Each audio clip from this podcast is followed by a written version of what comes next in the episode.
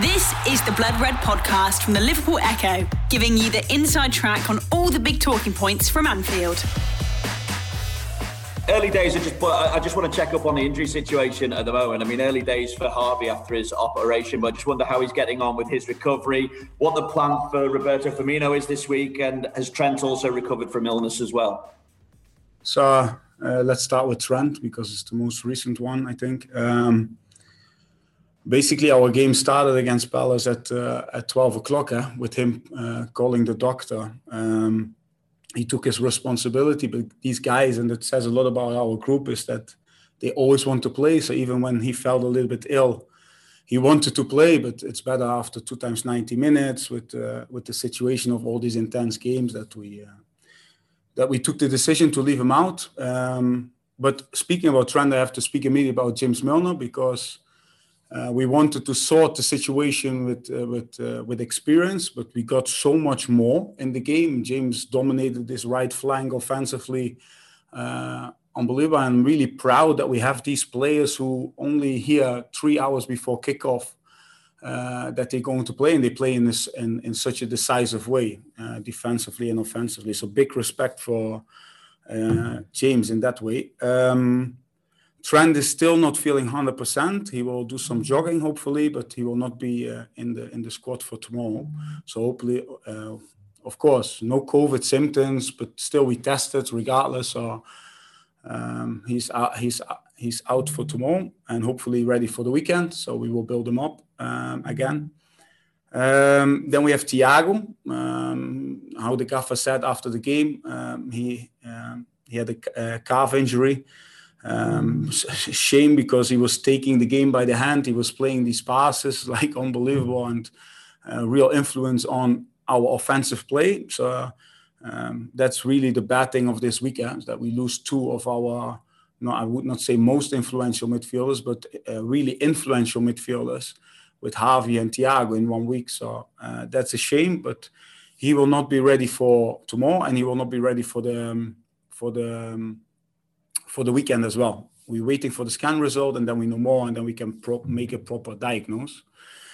Um, we have Bobby. Uh, he will start doing today parts of team training, so that's good. He's progressing really well. Uh, he will not be involved tomorrow. Uh, that comes too early, but it's really good and a big compliment for our medical department that he's already where he is, and hopefully we can make him ready um, for the games coming. And we have, of course, Neco Williams, who um, who is progressing really well. Um, um, also not ready for tomorrow. Um, yeah. And yeah, just on on Harvey, just wonder how how his early day, early stages of, of his recovery are going, Pat. Harvey's Harvey, a young boy, deals with it outstandingly, I have to say. And if you see our squad of players, we have so many players with uh, we had not a similar injury, but a similar situation where they had a long uh, long term injury and then you see that uh, our group is a proper family. If you see how they reacted when it happened, there were two. Uh, Naby was with tears in his eyes next to the pitch. Curtis was like emotionally. Uh, you see how much it, uh, it means to all of us, um, not just from a football point of view, but from a young player point of view. Of course, it's in such a good moment. Uh, we lost one of our better midfielders. Um, but he deals with it really well. And how you see, we have a uh, we have a really strong structure in place with our medical department, with Matt, with all the guys around, and we try to support them as much as we can in this early stage. And with a long-term injury, it's like each day is a victory. You know, the small things make step by step, and he's focusing on this. So Looking at the football side of things, how excited are you by the start to the season that you've made? But also, when you look at the depth of quality that there appears to be in this title race now, how difficult a task is it, is this title race going to prove to be? Do you feel? Yeah, uh, that's that's the good thing about us. Uh, with the manager being already in place for such a long time, we have a clear identity, a clear culture we set in place. So we have this mentality that we only watch the next game that see to that we prepare the next game as the next final so now it's all about the league cup and this is what the, the game we want to attack we want to compete in um, i'm really ha- we are we are really happy with our performances not just only the results the way we put our game into place the hunger the players are showing um, the decisive moments in from so many different players uh, in the game. Uh, I like that a lot. So um, we are confident, uh, but also very hungry uh, as a as a team.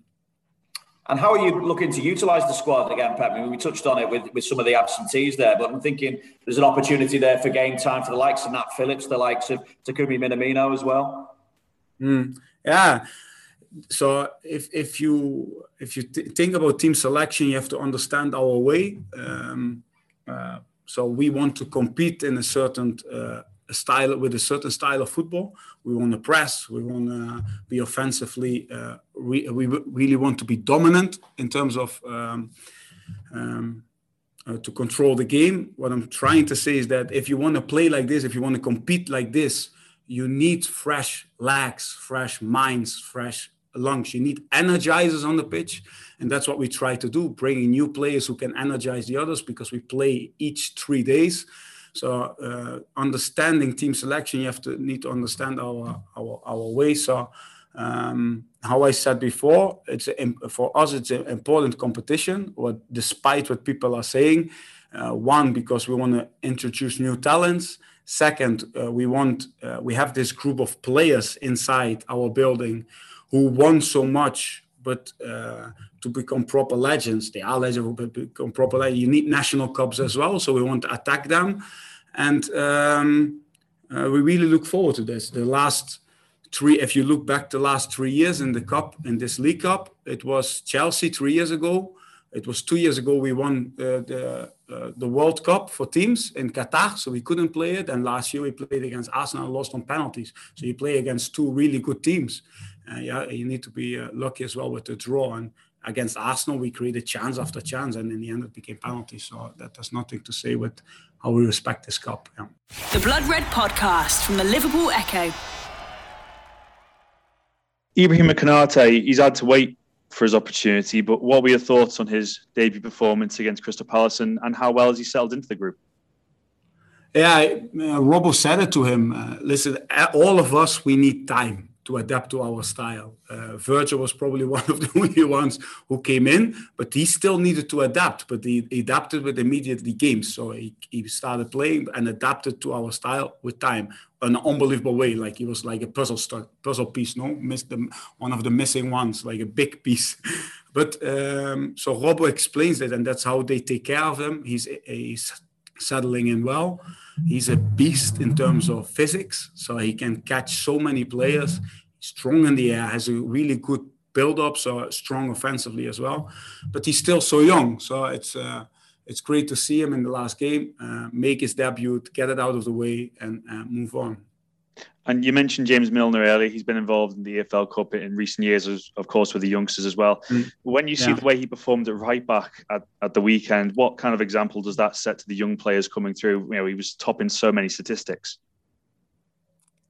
Yeah, yeah, big respect for James. Eh, that he, he's such a versatile player and such a such a strong mentality to. Um, uh, to be able to adapt so quickly to uh, to a new position or a new style against uh, a very very experienced quick Premier League winger. But the him. He went for each challenge. He played on the limit, but uh, really good. So. Um, uh, that's not the only thing. I think uh, with making these changes, you always hope that like the the connection with the other players around. So with um, with Hendo and Mo that this stays fluid and we had such great combinations between these three in the game. So how I said he dominated the right flank um, uh, both offensively and defensively and that's what we need. And of course if there's one example in our group in terms of professionalism uh, it's uh, it's it's Mo no it's Millie as well. So it's great yeah. Thank you very much. Uh, we'll go to Carl Markham Press Association and to James Pearce from the Athletic. If we can start having the hands up the embargo section, that'd be grand. We've got Paul Joyce at the moment. Carl, over to you. Hi, Pep. Hey, Carl. Hi. Um, you've spoken about the need to have fresh legs, fresh lungs, and, and, and, rotate the squad. I'm just wondering, how easy is it for some of these players who, who haven't played a lot of minutes to come in and, and, and be effective in a game like this when they, when they've barely played?